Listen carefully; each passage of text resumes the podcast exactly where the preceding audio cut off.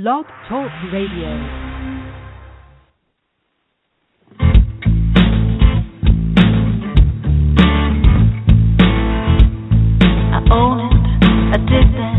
Not proud,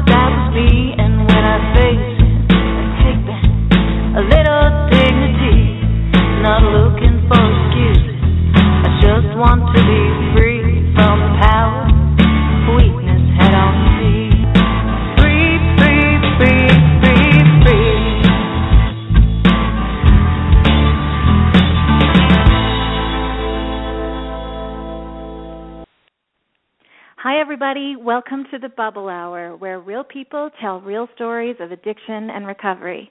My name's Jean, and I'm co hosting tonight with my lovely friend Ellie. Hello, Ellie. Hi, Jean. How are you? Good, good. Thanks for popping in tonight. Catherine was scheduled to co host, and you stepped in at the last moment when Catherine couldn't be here. So, and actually, I'm glad pleasure. you did because I know you have some good insights to, to give us as well. I wish we were all on the phone together, but thanks for being here. And our best No goes out to Catherine. We will miss you tonight. And hello also to Amanda, who is listening live and tweeting all our best bits as we chat tonight. Um, so, our topic tonight is drinking dreams, and whether you're newly sober or in successful long term recovery, awakening from a dream about drinking alcohol can be unsettling, to say the least. Drinking dreams do have significance, and we can use them to reinforce our recovery. Now, we do have a guest joining us for this discussion, and you may remember Josie from our recent Holiday Survival Guide episode. Josie writes a wonderful recovery blog called The Miracle is Around the Corner, and we're very happy to have her along with us tonight. Hi, Josie. Hi, Jean. Hi, Ellie. Hi, Hey, Josie. we're glad Thanks for being here were- tonight. Yeah, it's good to hear your voice. Thanks for having me. And so, Josie, before we dig into our topic, first we just want you to tell us and our listeners a little bit about yourself. Okay. Well, that, that I can do. Let's see. I am a stay at home mom of two incredible children and the wife of 15 years to my amazing husband. And now that I reflect back on that, I just used a bunch of superlative adjectives. So I guess that means I love my family. Um, now, let me qualify a little bit to sp- on why I can speak to, on the Bubble Hour. I am in recovery from alcoholism and addiction since January of 2012. So a couple weeks back, I just celebrated my three-year soberversary, as we call it. Yay, Yay. congratulations. Congratulations. That's awesome. Thank you so much. Thank you. Every day I I thank God for it. Um, so now alcoholism needs no qualification. Obviously, addiction on the other hand is a bit general. So to be more specific, I have recovered from an addiction to prescription pain medication. Um, currently, and because I truly believe recovery is a lifelong journey rather than a destination with an endpoint, I'm exploring my relationship with food and discovering some incredible similarities between my relationship with food and my relationship with drugs and alcohol. So I'm actually hoping, Jean and Ellie, that we'll talk again soon on that topic because I have a lot to say on it. Anyway, I got sober in 2012, leaning heavily on a 12 step program, a fellowship in which I still participate. I run a weekly 12 step meeting. I have built a nice network of attendees who enjoy one another immensely. Uh, as you mentioned, I also write a recovery blog. I started that with the most basic of intentions. I was about three months sober. A friend of mine suggested I keep an online diary both for myself but for my friends and family who were interested in my journey of recovery. From that time till now, that this blog has evolved into just the most amazing tool in my recovery toolkit. It's provided me with a whole different kind of sober support. Um, it bolsters my decision to stay sober each and every day. There are fellow bloggers who I count among my friends, some I've even met in person. I still marvel over the magic of blogging. Now, I specifically led with the stay at home mom and wife part of my story because the longer I stay sober, the more I realize that while alcohol alcoholism is a permanent part of my story, it is far from the only part. I have a close circle of friends. We regularly get together, and we have since college, which is decades ago at this point. Um, I've been an active part of my kids' school lives. I'm attempting to identify as a fitness person. You know, that's like a work in progress right now, but you know, we'll, we'll get there. Um, close with my extended family. I love to cook. I love to bake. I'm well known for both chicken parm and pound cake, and I love to watch television. I'm currently into the House of Cards. I'm almost done that new series that just came out. I love Okay. reality shows, and in an ideal world, I'd combine my desire for fitness with my love of television. But so far, those things are in complete conflict with one another. anyway, I'm rambling at this point. Oh, someday it'll happen. But anyway, I'm rambling, so I'm going to keep quiet now and let somebody else tell their story. Oh, thanks, Josie. Well, I, I, first of all, as far as TV and fitness goes, I have a treadmill right in front of my television, and if if someone would just bring me a slice of pizza once in a while, I'd be okay there for a very long time. have to get I off love of it. I love it. laundry loads. so, um, you know, it's, I'm just thinking all three of us are bloggers, and that's interesting. Have either one of you ever written about drinking dreams in your blog? I did one time. Did you? Okay. Mhm. Well, we'll yeah. so we'll encourage our listeners to, to look that up on the Miracle Yeah. around the corner, and, or maybe um, pin it in the morning, and so people can find it. I never have, and yet every time I mention drinking dreams to other people in the recovery in recovery, they always say like, "Oh my gosh, tell me about those. Don't we all have them?" They're so Mhm. Definitely. I haven't I haven't written about it either, but I know I mean amongst the people that I know, especially in earlier recovery, it's definitely a, a hot topic of discussion. Yeah. Well, okay, so I'm going to now imagine the harp music playing right now. I want to ask you both to think back to your early days of recovery and um and remember how it felt to have a drinking dream during those early days. Does either one of you kind of have a, a memory of that, Josie? Do you do you remember what it felt like to have drinking dreams when you were very first getting sober? You know, Jean, I when I was reflecting upon this uh topic, I couldn't. I mean, I the way I looked at it as I reflected back, it's almost as if these dreams went through stages. So what I'll do is just take you through my thoughts as I prepared for this show. My earliest drunk dreams that I can remember had just a generalized nightmare quality in which I ingested some mind altering substance. For me, it could have been pain medication or alcohol. And my mood, like when I woke up, was just sort of that non specified terror. Now, I would say, too, in that stage of recovery, there was so much chaos and pain in my life that I probably didn't take a whole lot of time to break it down. It just sort of was part of the overall discomfort that was my life. That was the earliest stage. Now, the next, as I grew more comfortable in recovery and as my life sort of settled back down, that's when they became a lot more prominent. Um, it would be the same type of dream, but now I'd sort of examine it in more detail. I'd feel the discomfort more acutely, and most importantly, at this stage, I'd have that added anxiety that would really linger for days of worrying that the dream was a premonition and that I it meant I was about to relapse. Now, from there, the next stage was like a big shift. Um, it was more or less when I would have the relapse in the dream, but in addition to being upset about the relapse, I was really upset about losing the sober days. I was still counting daily and and then also I was worried I had a conundrum. Do I tell people or don't I tell people? Now that is a big turning point because it meant I was actually invested in sobriety. I, I believe up to that point I really didn't have any confidence whatsoever that I would actually stay sober for the rest of my life. So the first time I realized I was upset about losing my sober days was when I actually felt relief when I woke up. Like it, it made me feel good that I was sort of I was in this. Um, now the next one was another monumental shift. That same thing would happen. I would I would take a drug or dr- take a drink. I'd be upset about the relapse. I'd be upset about the loss of my days. And then the worst was I knew that I'd had to tell people. Now when that happened, I really felt again I felt it felt gratifying because that meant well let me back up a little. When I lived in active addiction, my entire life was just a tangled web of deception and lies and it just the idea of just being honest and open was just it just didn't happen.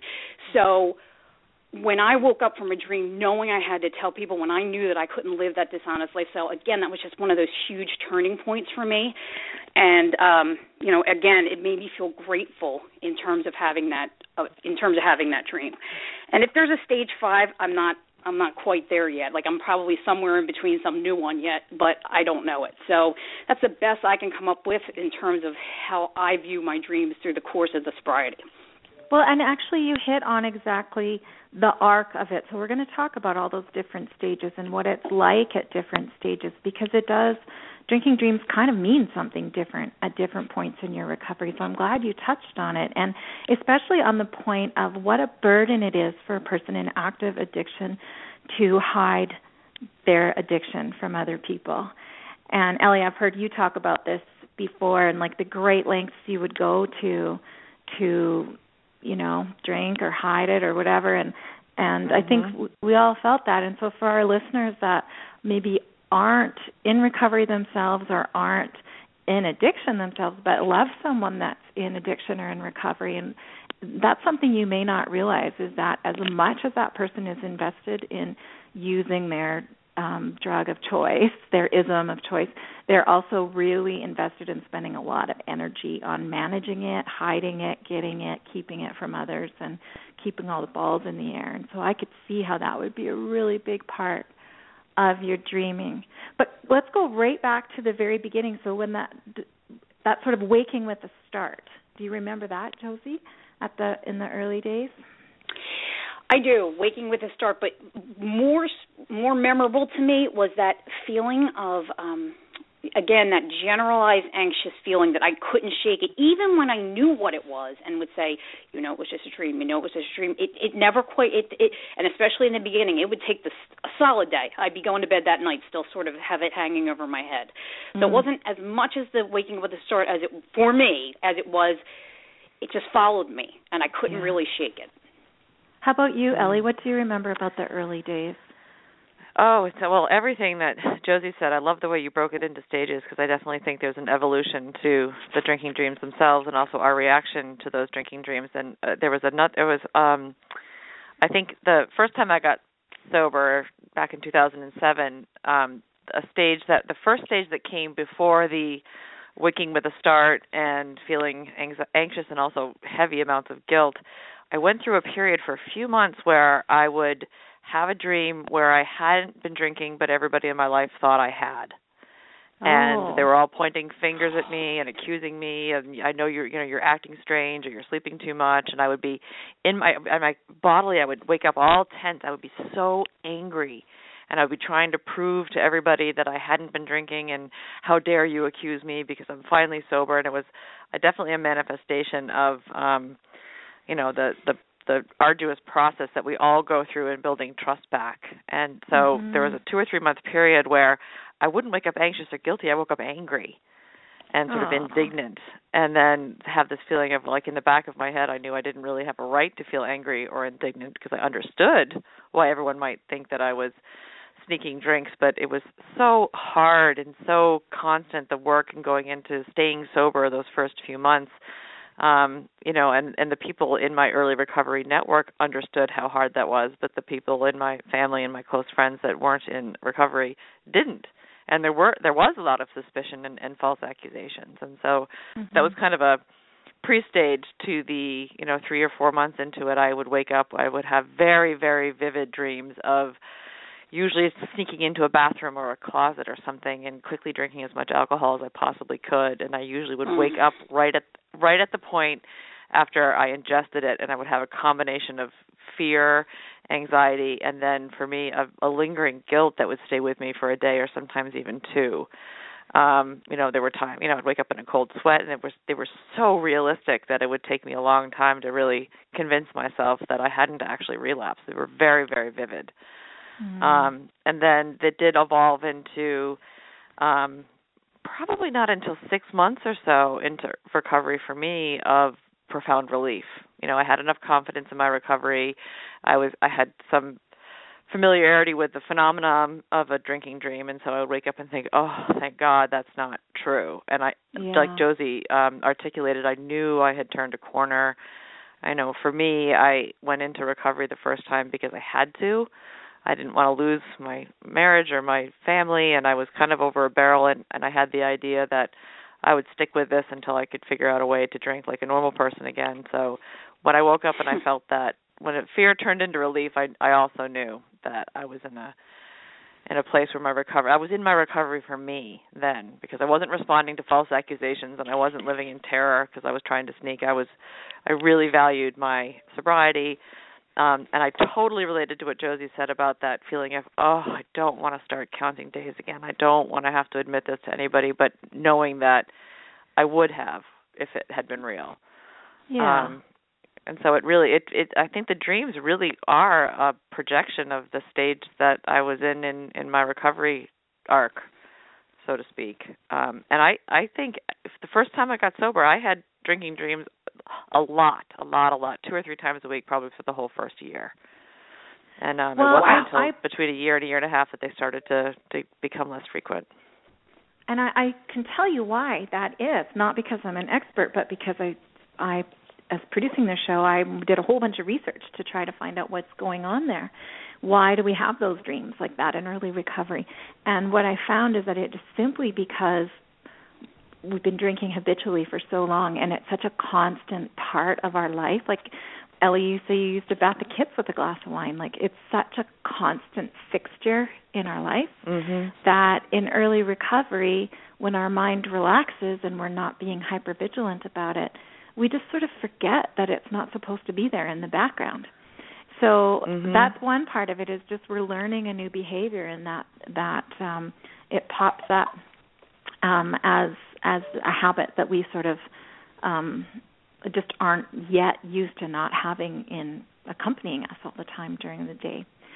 And um there's there, here's a couple things about those types of dreams in early recovery that might surprise you. So one thing is that dreams are a form of memory processing. So the consolidation of short-term and long-term memories. So kind of like a hard drive, right? It's sort of like cleaning stuff up, filing it, putting it away. So even though we're working really hard to stay sober when we're awake, then once we go to sleep, then the mind is sort of cleaning up these old thoughts and processing them and getting them the dust off the floor, sort of. So that's where one thing comes from. So here's a typical dream that I read about in one of the reports that I read was that someone who's actually dreaming about baseball and the dream is about a baseball game may realize all of a sudden that they have a hot dog in one hand and a drink in the other hand and all of a sudden they're jolted back into shoot I'm supposed to be in recovery. But it's yeah. that that in their brain still goes with baseball. So they haven't finished they haven't taken the drink out of the equation in all parts of their life because they haven't lived it in all parts of their life. So that can huh that's the thing that can kind of wake us up and go, oh my gosh, like, am I gonna? I lost myself for a minute there. You know, I forgot what I was doing and I drank. But the second thing is that that relief that we feel is a benefit because it boosts our recovery. I had that same experience of waking up and just being in tears because I don't want to go back to day zero. I worked so hard for those 21 days or those 18 days, and I just don't want to go back to zero. So that can really remind us of how much we want it. Mm. And um, the other thing, um, sorry, I'm going through my notes and I'm all over the place because you guys just brought up so much good stuff that I've already written all over my script. um, Oh, the other thing I wanted to say is that it is very common in early recovery. So I think a lot of people that have them are kind of they find them upsetting, they find them jolting, and they're wondering if maybe they're doing something wrong in their recovery. But it's actually kind of a good sign. It means that your mind is sort of healing and processing and and working on things, and it's just the fact that your brain is getting used to a new reality and just kind of cleaning up some of those old memories. So, would you guys both agree with that, though, that those early dreams really reinforced your desire to stay sober? They sort of propelled you forward. You know, for me, this is Josie. In terms mm-hmm. of if we go back, if I go back to my stage classification, that earliest stage, I would say it was irrelevant because, again, for me, my life was in chaos, so it was just one more thing. Mm. Stages two and three, it absolutely reinforced it albeit in a negative way, in that I was terrified of relapse. And by the time I got to that final stage that I still consider myself in, I would say it positively reinforces because honestly, I get out of bed, I get down on my knees, and I say it out loud Thank you, God, I am still sober. So for me, absolutely. And just a real quick touch on what you just said when that idea of feeling like you're doing something wrong when you have those strong dreams, that is a true benefit of having some sort of support network. For me, it was a 12-step program because I could go in and say, "Oh my God, this just happened," and the people around would, you know, the seasoned veterans of sobriety would be like, "Yep, I did that. I still do it once in a while," and it, it, it instantly me, made me feel better. So it is. I hope people listening today, at least, and if you're not a part of any kind of recovery group, at least take heart in knowing we're all telling you that it is okay. It mm-hmm. happens all the time to all of us, and I know it made me feel better talking to someone about it. Definitely.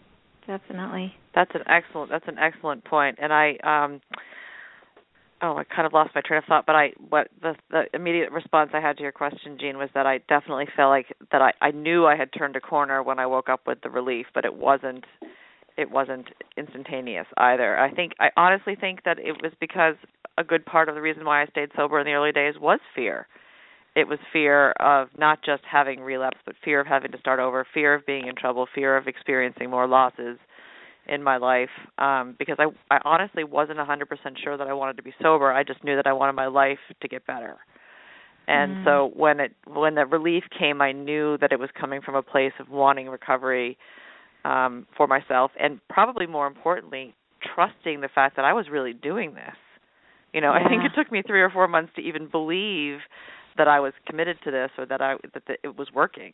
You know, my brain yeah, started to clear up, my family relationship started to get better. And so when the relief came instead of the fear upon waking, I thought, okay, wow, you know, I'm trusting this process more than I have before. This process of recovery is really it's taking root.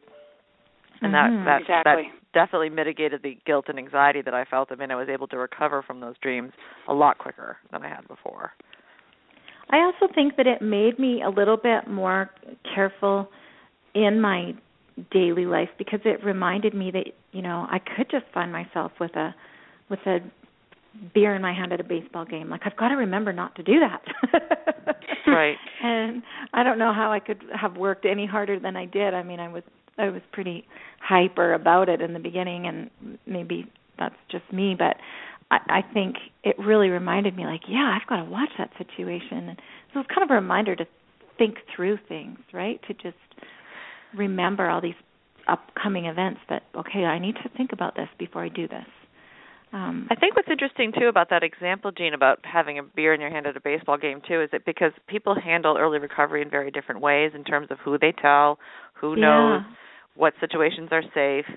Um, and I have heard people that actually relapse because they're trying to quote unquote like behave normally in a situation. Like maybe they're two months sober and they go to a baseball game and someone hands them a beer and they take the beer and they just hold it yeah. in their hand because yeah. they don't want to have to explain why they're not drinking. And you know that's that's a, one of the insidious ways that this disease sneaks back in. Yeah. Um, you know, I've heard of people who walk around with a glass of wine in their hand at a cocktail party just because they don't know how to say or don't want to say to somebody that they're not having they're not drinking alcohol that night. So that particular example is really reflective of where we are in terms of what kind of situations we're putting ourselves in and how we're managing our um, social our both our familial, our friends and our social network as to how we're explaining our sudden abstinence to the rest of the world because that can be one way that uh, we find ourselves in trouble. That's true. And so, just as a sidebar, I would say to any listeners that identify with that notion of trying to act like trying to hide from people that you're not drinking. Most people really don't care that you're not drinking. Normies very true. Don't think it's weird generally when someone says no. And you can lie, you can say I'm on penicillin or you can say, you know, I've I'm dieting. You know, yeah. I'm dieting, yeah. or you know, it's I'm Lent. pregnant. What, yeah. yeah. I'm just kidding. Wouldn't that cause a stir? or trying to get pregnant. I've heard people use there that you go. Yeah, yeah, you just just lie. But oh, wow, I strongly caution against, um, you know, even even holding a drink in your hand or letting someone pour it in front of you at the table. Um, I think mm. that is just, you know, that's really that's playing with fire if you ask me. I've I've said Definitely. it before on this show. To me, it's like standing naked with your old boyfriend in a closet and saying, "Well, I'm not going to do anything." you just Oh, I love that there. analogy. Yeah. Yeah, everything's going to be fine. What could go wrong? Right. We're not touching each other. yeah, this no. is totally normal. Right. Yeah, just don't do that. Don't go in the closet. Okay, let's move on. On that Um, awesome visual, let's move on. With on. that visual in our head, right? you, every one of us can picture how ridiculous that is and how hard that would be. Oh, good grief! I- I'm telling you, Jean, I'm going to go in my closet tonight and laugh myself silly. Alone. With your clothes on. Yes. of course. okay. So let's talk about that sort of next phase that you were that you brought up, Josie. Is that after we get a little bit more sober time, and those our dreams sort of shift away from the habitual like um alcohol in the background kind of dreams, they sort of happen less frequently. They do tend to go away um, because you're gaining more time without alcohol as being such a big part of your life. Sobriety becomes a bigger part of your life. That starts to take up more brain space. But it is still possible to have those surprise dreams about alcohol. And they really tend to remind us to cherish our sobriety. But drinking dreams also can take on different significance at this stage. So there's a couple of reasons why we might have drinking dreams at this stage. So one of them is just that dreams are affected by the random events that happen during our day. So sometimes we're just sort of processing little bits of information that we didn't even notice we noticed, you know. So, for example, if you were um, at an event and you saw someone headed towards you with a tray of drinks, and you started to prepare yourself of, okay, what am I going to say? How am I going to say no? Blah blah blah. But then that person, you know, turns another direction and doesn't come at you. You you might forget that you had that um, sort of non-experience. You know, you might forget that your brain started to work on that program or problem. But since it never materialized, then you know it might just go away for you. But you may still dream about it that night because your brain is still niggling on it. So mm-hmm. I was going to tell you an example of this was quite funny. My husband and I were um at dinner with some friends recently and one of the ladies that was there had had some dental work done and she was missing a tooth and she kept her mouth covered and she was very discreet all night and no one really noticed that she was missing a tooth but I happened to know cuz she said something to me about it. And the next morning my husband said, "Oh, I had the weirdest dream last night. I dreamt I was missing a front tooth." And I laughed. I said, "Oh, well, you must have caught a glimpse of so and so's dental work and not really realize that you saw it." But that's a kind of little tiny little detail that mm-hmm. can just trigger a dream or to pop up in your dreams. So that's one way that alcohol can still creep into your life because your mind is still sort of working on those on those um issues sort of all the time even when it becomes not so much at the forefront of your thinking. Mm-hmm. So those sort of fleeting thoughts, you know, that that come and then we don't finish them. Our brain does the cleanup on those in the in our dreams. So if, do, does that resonate with either of you, where they just sort of come at you randomly, and you're not really sure where they came from? Uh, this I is can Josie, respond with and one. Oh, sorry. Go Oh. ahead, Josie. Sorry. Go ahead. Okay, real quick. I mean, you know, that completely resonates with me. Although I'm hard pressed. Like I think my monk. I have, still have a monkey mind. Like I'm working on meditation, but like I just my thoughts are so fast that even in the reflection of the next day, like even knowing that information, and I think at some point I did know that, I still can't quite put the pieces together. Although for me, the closest I can come to finding similarity to this train of thought is this. And I think Ellie sort of touched on this a little bit when she was talking about her stages. For a long time, a big part of my anxiety and recovery centered around that fear that others would not believe that I'm sober even though I am. Because as I mentioned, lies, cover up, and deception were a big part of my story in active addiction.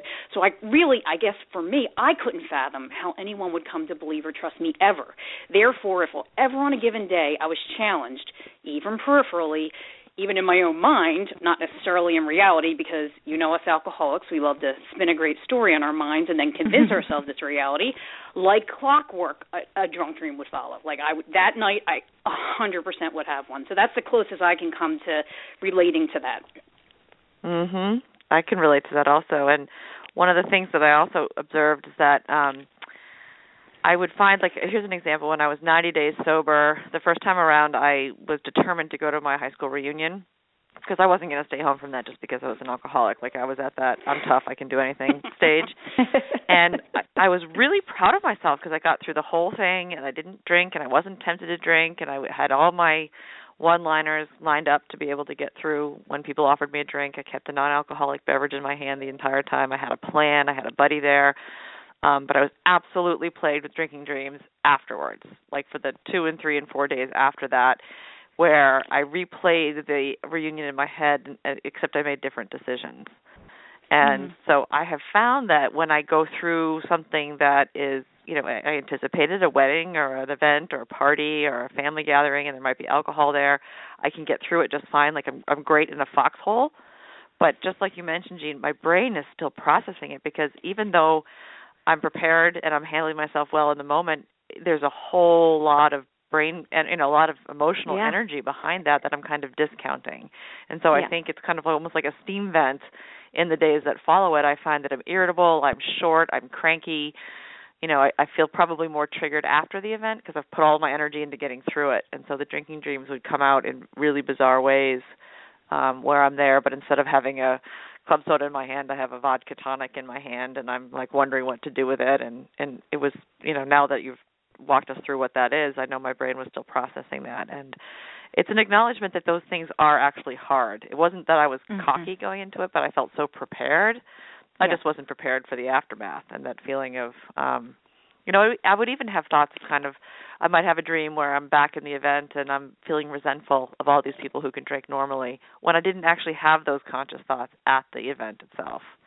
They right. were there, but, you know, but they you were just buried them. underneath my just, plan. exactly.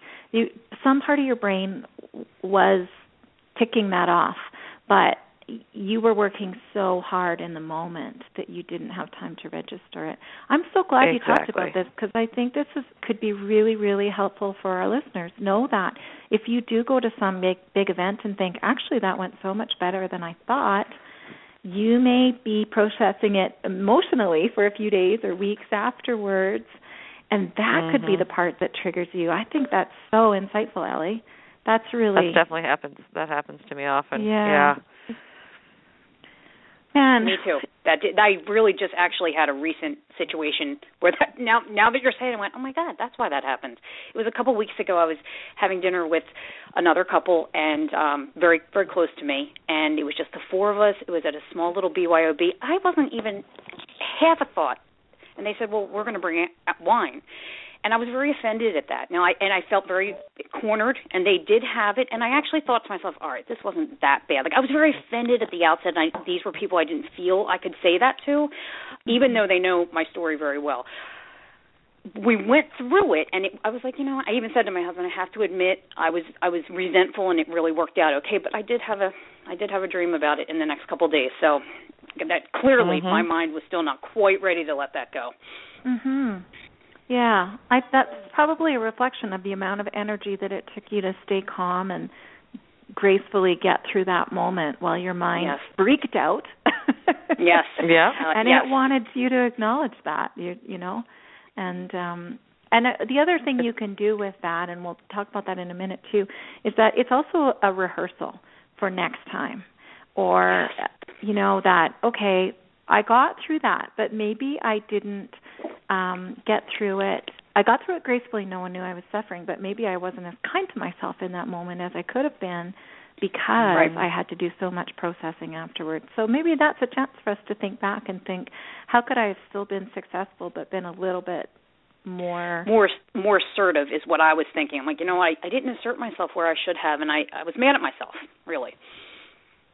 Yeah, I think or, sometimes it, it's reflective of decisions that we make too. Because yeah. after I got more sober time, I looked back and I thought, what was I doing at my high school reunion, 90 days sober? You know, like yeah, I remembered yeah. my thought process at the time was, I'm not. My life is not going to change just because I'm an alcoholic in recovery. I am going.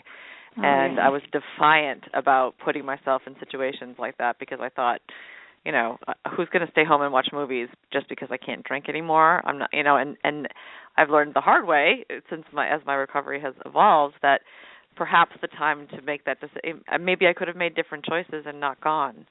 Or if somebody says I'm going to bring, I know we're having dinner party, I'm bringing wine. I'm not stringing you up, Josie, but I've been in the same same position of I don't want everybody else not to drink just because I can't drink. But yes. it, and I did get through the evening just fine, but I was resentful. I just didn't want to touch it.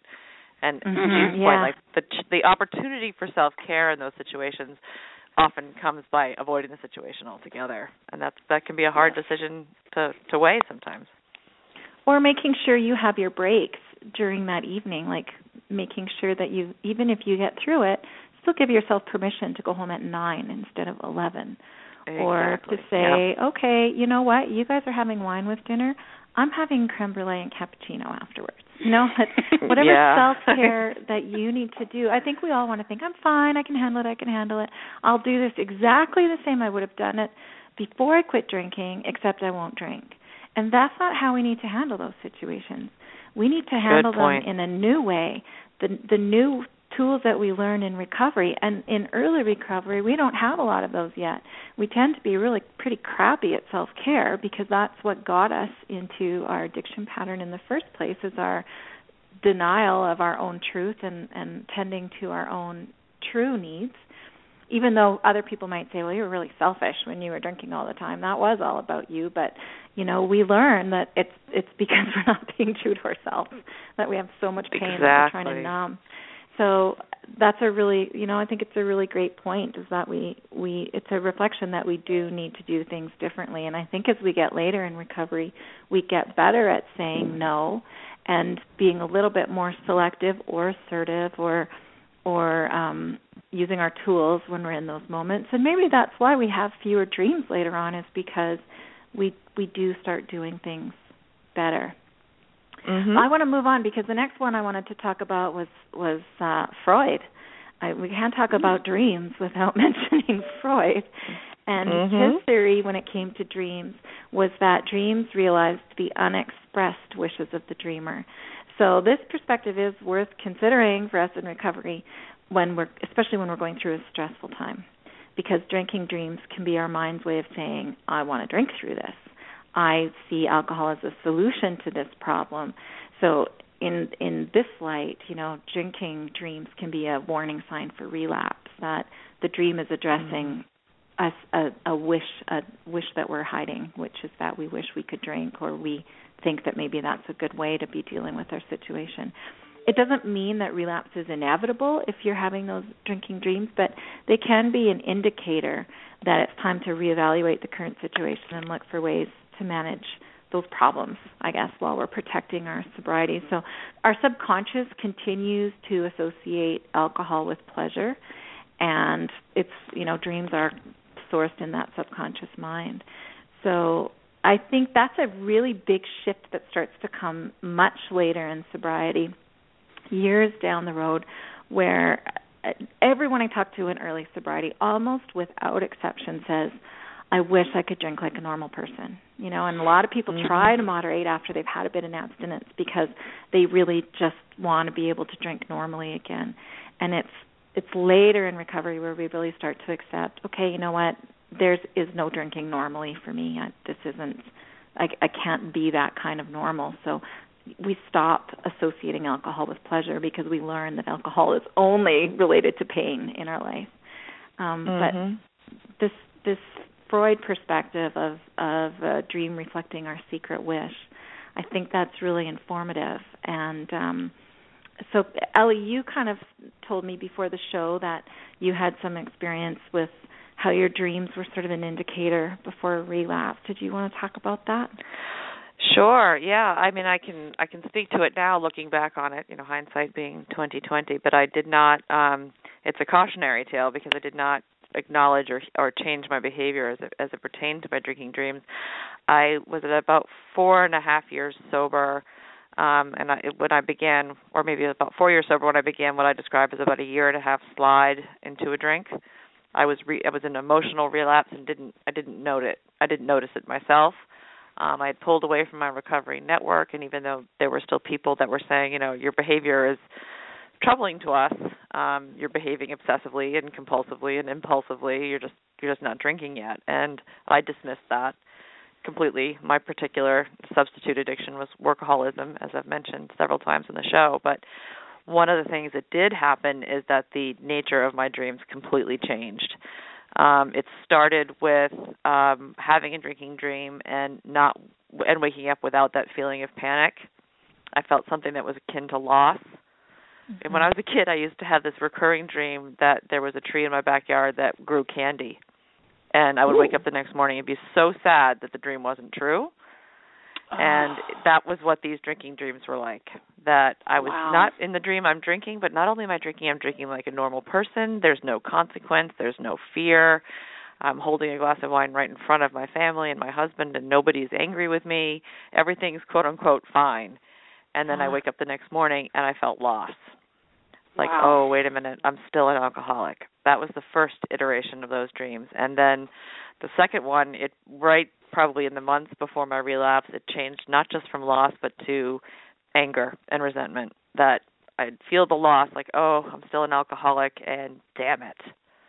You know, that, Yeah. it was a Yeah. kind of a it wasn't even I, I was my bottom was so low when I got sober that I it's I never thought to myself, hmm, maybe I can drink in safety now. That wasn't it. It was there was so much stress as you mentioned, Jean, you know, that the way our brains change and that that sort of subconscious longing for that secret relief that I used to have, the magic elixir that alcohol would bring. I, I Mhm. longed to escape from myself, and so because I knew I couldn't, I had years of sobriety, but I was pretty pretty angry about it and resentful, and it was really just a matter of weeks between when those dreams started and when I actually relapsed. And when the relapse happened, it was totally unexpected and totally unplanned from a conscious perspective, but clearly my subconscious had been telling me something because Yeah. not once in any of those dreams did I wake up with a sense of, oh gosh, thank gosh that didn't, thank God that didn't happen. I thought, Yeah. oh darn it, you know, I'm still, I'm still an alcoholic. And uh, Ellie, you you know, described that I, so well because I, I like my heart feels heavy as you tell that. so And- well. And I Oh just I see the sharp contrast to what we were talking about earlier of that waking up with a start and thinking, "Oh, thank God. Oh, thank God I'm not really drinking. I really want to stay sober." Versus, "Oh, shit. That was Yeah, just a dream. still- I can't still I can't can't. get back to it." I, yeah. yeah, Yeah. yeah. You're right. Those are two very very different things. And And because and I was away from my recovery network, I didn't tell anybody about this shit. I mean, right. the, Right. being away from my community was what started the relapse and and and then I did not have that outlet um you know there were definitely still two or three people I talked to in recovery on a on a daily basis and I deliberately kept that fact from them because I didn't want them to tell me what I knew it meant you know I just ignored it and I shoved well, and you didn't rug, have but the benefit of listening to this particular episode of the Bubble Hour. true But our listeners do have that benefit. So listeners, if you have this type of dream, you need to understand that this is very it's a this is a very telling type of dream and that it is a warning sign and that you need to take action. And so the recommended action is talk to somebody tell somebody yeah. tell somebody. Go to your support network. Now if you don't have a support network and you are trying to get sober on your own and you're at this point reach out. You can reach out online on our website. You can reach out on crying out now which is ellie's website on um mrs d's um uh is it sober living mrs d's um online network Mrs. D's going without yep Yes, Yep. Mrs. D is going without. She has a, a link on her blog to her, her blog. recovery group. Um, that's a great online group. There's lots of online places you can go. You can also walk into any 12-step meeting and say, "I need help." Um, cherish your sobriety, but do something. Understand that that those types of dreams are a warning sign. So Definitely. you heard it. You've heard it. I know you've heard it. yes let Ellie me have done it that, for you She does not want you to go through what she went through, right, Ellie?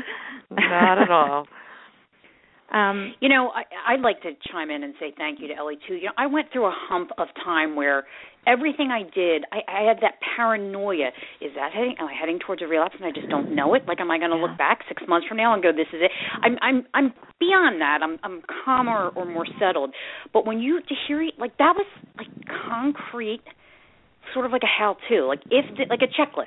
If you're doing this or if this happens, like so. Thank you so much, Ellie. That really that was illuminating to hear, and now I feel like I have yet another tool in my toolkit. So thank you. yeah. oh good Yeah. good yep Um, I want to point out too. I was going to say this, and and I got sidetracked. I tell you, I have pages of notes. There's so much interesting information out there. If you find this podcast kind of gets you thinking, just go and Google um, research on drinking dreams, and I'll mention the particular um, paper that was really informative to me. But the other thing that it said is that dreams are a way for our brains to process possible solutions for upcoming situations that we're worried about, often that we don't even know that we're worried about. It's kind of a protective act where we can sort of rehearse things.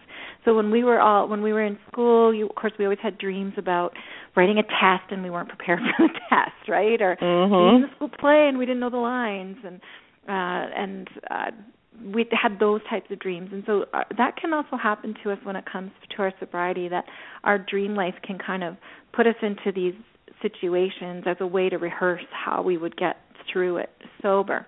But when we have those types of dreams again wake up in the morning and take a moment to try and remember your dreams and think about okay i dreamt i was at a wedding but think about did you dream you were at a wedding and you were handling it or that you were drinking and having fun? Like, is your brain trying to tell you, I wish I could drink at that wedding, or I'm planning how not to drink at that wedding? Like, it's really, mm. I think it's important to just take a moment, especially while you're still still in bed even before you even get up that's the best time to remember your dreams Amanda, I said, Amanda, do you want to talk on this show tonight? And she's like, No, I don't remember my dreams. And I'm like, Yeah, no doubt. She's the Energizer Bunny. I'm sure her alarm goes off and she hits the ceiling and bounces back and zips off on uh-huh. her day. So if you can kind of take a moment and, and process things, and just it's a real chance to kind of get in touch with what your subconscious is thinking. Um, the article Even if I, I think you can't remember the specifics of the dream, Jean, I think one of the things that sometimes if you wake with a feeling, you know, yeah. it's it's sometimes it's kind of I'll have a a twist in my gut or a feeling of panic or a feeling of urgency or something. I mean, even if I just take a few minutes every morning and just kind of bring myself back to earth and think about what that could mean for my overall state of mind, whether it relates yeah. to drinking or not, it's definitely a helpful mindfulness exercise. Yeah, I think that's a great idea. It's almost like, you know, we're taught as kids to say our prayers before we go to sleep, and I think it's really important that we take some time upon waking just for reflection and and gratitude and I have found that that that is as much an important part of my day as sort of the end of my day. Um it's just just to take those quiet moments where it's just me before the world gets in, you know, and mm-hmm. and um think about things. Of course, that's what we drank to avoid was those quiet moments with our brain, but we get braver mm-hmm. about it. right. I wanted and to self-examine.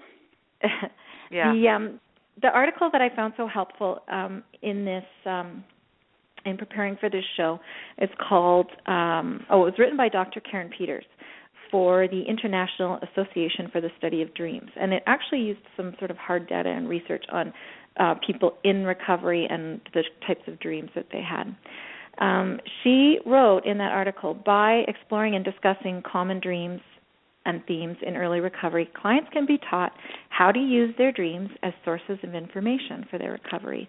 Relapse warnings, high risk situations, stuck points, and developmental progress in recovery can easily be identified through dream exploration.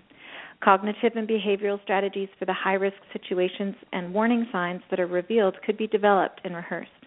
Clients can be guided to identify the sober and addictive selves which can help to identify distorted cognition, self destructive behavior um, the, that perpetuate the addictive process, as well as thoughts and behaviors that support the recovery process. So, really, that mm. really validates everything that we've been talking about as it relates to our own um, experiences. So I just want to kind of run through some of the stages and types of dreams that we talked about and just go over kind of what they mean and how we should think about them as we look back on them. So when you wake from a drinking dream, reflect on it, as we said, and consider the following. Was your alcohol use incidental, such as you didn't realize you were drinking and suddenly you realized there was alcohol in your glass? So that is an example of the familiar backdrop of alcohol. So your shocked reaction to finding alcohol in your hand is an indication of your desire to stay sober. Um, suggestion is to write down that dream and keep it as a reminder um, to strengthen your resolve to stay sober. Reflect on your dream and ask was your using intentional and were you pleased to find yourself drinking without consequence? This would be an example of wishful longing for alcohol, and your response may be to spend some time considering all the benefits of your new life in recovery. If you find you have an unstated desire to drink, acknowledge it. Look at ways to alleviate it. Exercise daily gratitude. That will help you focus on the things you love about your life without alcohol instead of romanticizing it at some level. Go back to journals from your early days of sobriety, and that can be quite helpful. And as we said, talk to someone about it. Um, ask yourself if there were consequences to drinking in your dreams. If yes, this is a good sign, as it shows the subconscious is aware of the consequences and plays them out automatically. If you were drinking in your dream and there were no consequences, heed the dream as a warning that the subconscious is responding to the learned appeal of alcohol as a relief. So, this is a time to assess other means of finding pleasure and assuring that your recovery toolkit is stocked and ready. Um, so get in that bubble and and take care of yourself in there.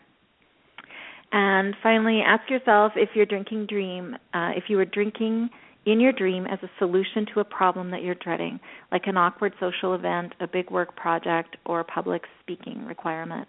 If it was, take note that your mind is stressing about that event and defaulting to the old fallback of booze. Plan ahead for the upcoming event and acknowledge the real concerns that you have. Decide if you should attend or participate, and if you choose to, be sure that you have a solid plan so that you can enjoy yourself and stay sober. Um, is there any other aspect of dreams that we haven't touched on that that comes up for you guys? Hmm. I mean, I really related to everything that that that was. That's awesome. That's another really good checklist of stuff for me. It, I don't have specifics. It's not. I don't have anything as specific as like an upcoming wedding, and then I have a dream about it. It's more generalized for me at this point. I'll have mm-hmm. a dream, and I will wake up, and I will in. I will know, even if I can't remember the details or don't know what it's specifically specifically relating to, that there's something going on with me. Like that, I got to look inward and figure out what's going on. So that's the closest I can come to saying yes, that's what happens in in my world in this day. Yeah, that's great, mm-hmm. Josie. Then you're using your dreams as a a messenger to look inward. Yeah. How about you, Ellie?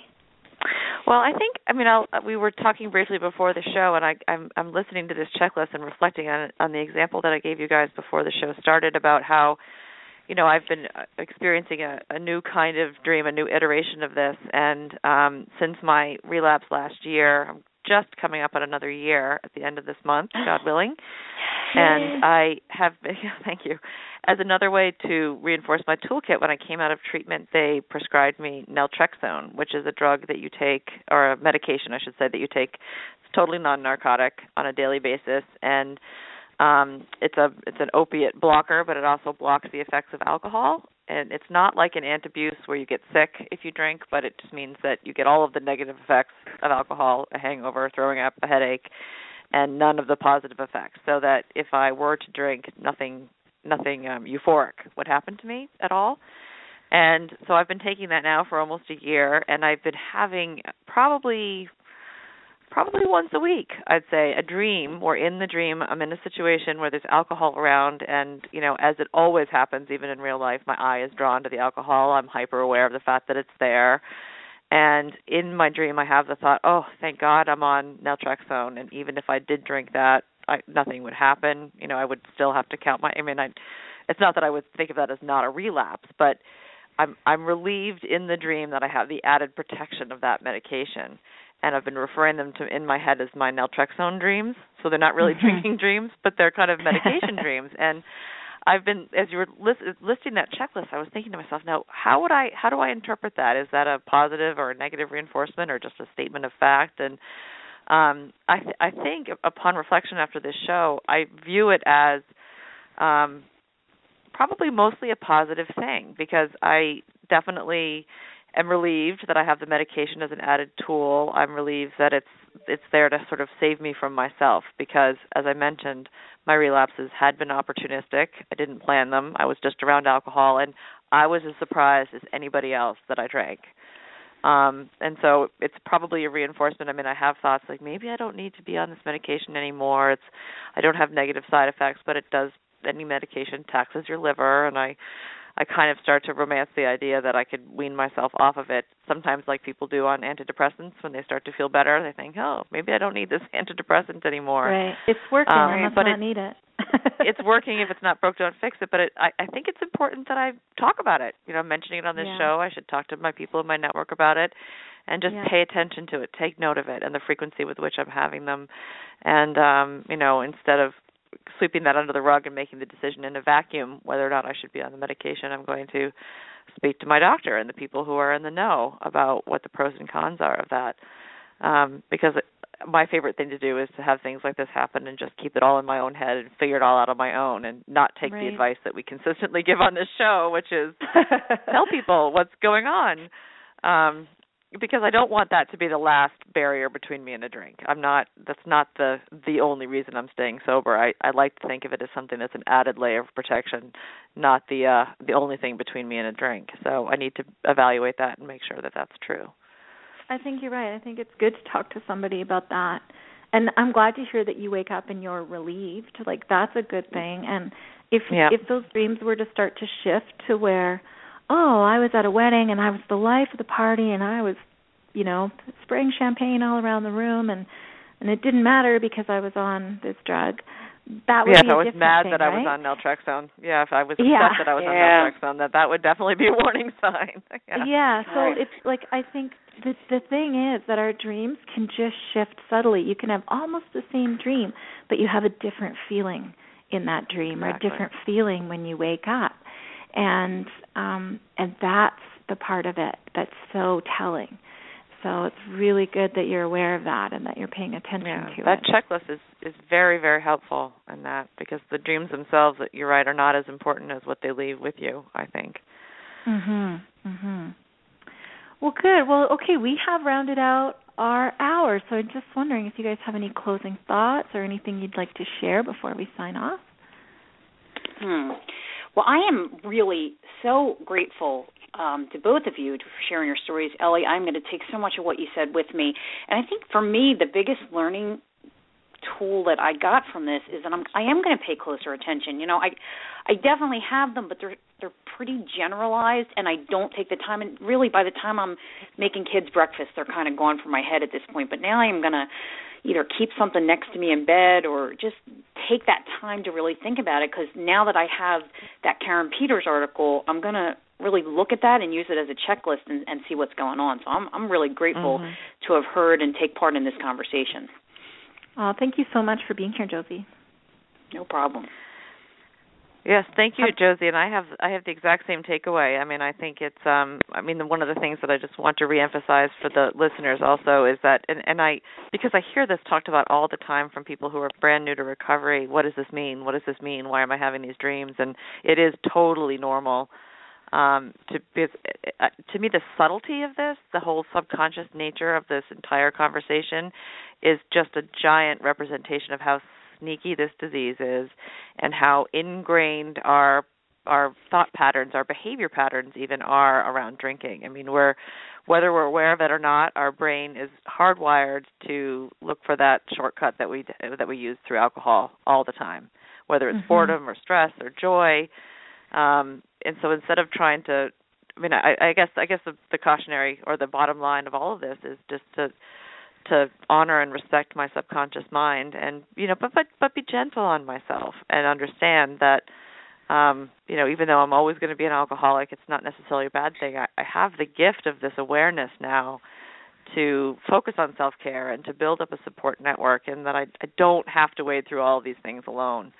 So if anyone's being plagued by this type of thing it just it helps so much to talk to people about it. I mean I I learned a ton from this show also and I love that checklist. And and uh I always feel this way after the bubble hour. It's just the it's just the power of sharing. So I encourage so everybody true. to to do the same. I agree. I agree. And there's lots of places to get that support. There's lots of pathways to recovery, and so don't be afraid to go and explore them, because this is the this is the great kind of support that you find. Um, the learning and the, you know, just the there's something really special when you talk to another person in recovery, isn't there? Like there's just that knowing laugh and that ability to start a sentence and everyone's nodding when you're halfway through Mhm. instead of cocking their heads and looking at you like Like, huh? what? like the rest of the world does. So I yeah, I really encourage people to to seek out seek out your people. We we are all so good to each other in recovery. We really do this together, and um and we're there's strength in numbers, right? Uh, yes. There's there's uh it's easy to break one twig, but it's not easy to break a handful of twigs, and that's that's how each of us like are. That. We're stronger in a group. Yeah and and like there's that. a magic within that that you I really have yet to find anywhere else. There's a magic when two when recovered people get together that I I have yet to experience in the outside world. So I can't recommend it strongly enough. Yeah, absolutely. Yep. It's so true. So true. Well, you guys, on that warm, fuzzy thought, I guess we'll close the show for this week. I want to thank you both so much for being here. And I want to send out our love to Amanda and Catherine tonight, our, our other co hosts, our fearless tweeter, and um, also to thank all of our listeners for for listening, for sharing our show, for giving us your feedback, and for just being part of this because we really, really appreciate um, the way that that this show is really just fueled by the listeners and and that we take the feedback you give us and and it turns up on the air so please please let us know what you think, and ideas for the show are always welcome. Um, I want to remind you to check out Josie's blog. It is the miracle is around the corner wordpress.com. And Josie, you're going to post a link on there, right, to the yes, drinking I am. dream? Yeah, that's great. Yes. It'll be fun for you to look back and read on it too. Definitely. So, um, as we close the show tonight, as always, we um, would like to direct you to our parent organization, shiningstrong.org, and there you'll find links to all of our resources, including the Bubble Hour and Crying Out Now, and other initiatives around recovery advocacy. You'll find a link to my blog, Unpickled, as well as our email address, um, and that is thebubblehour at gmail.com. Let us know your feedback about tonight's show and any other topic suggestions. And if you would like to go directly to our website, that is thebubblehour.com. You can listen to our shows there or follow the link and subscribe to our podcast.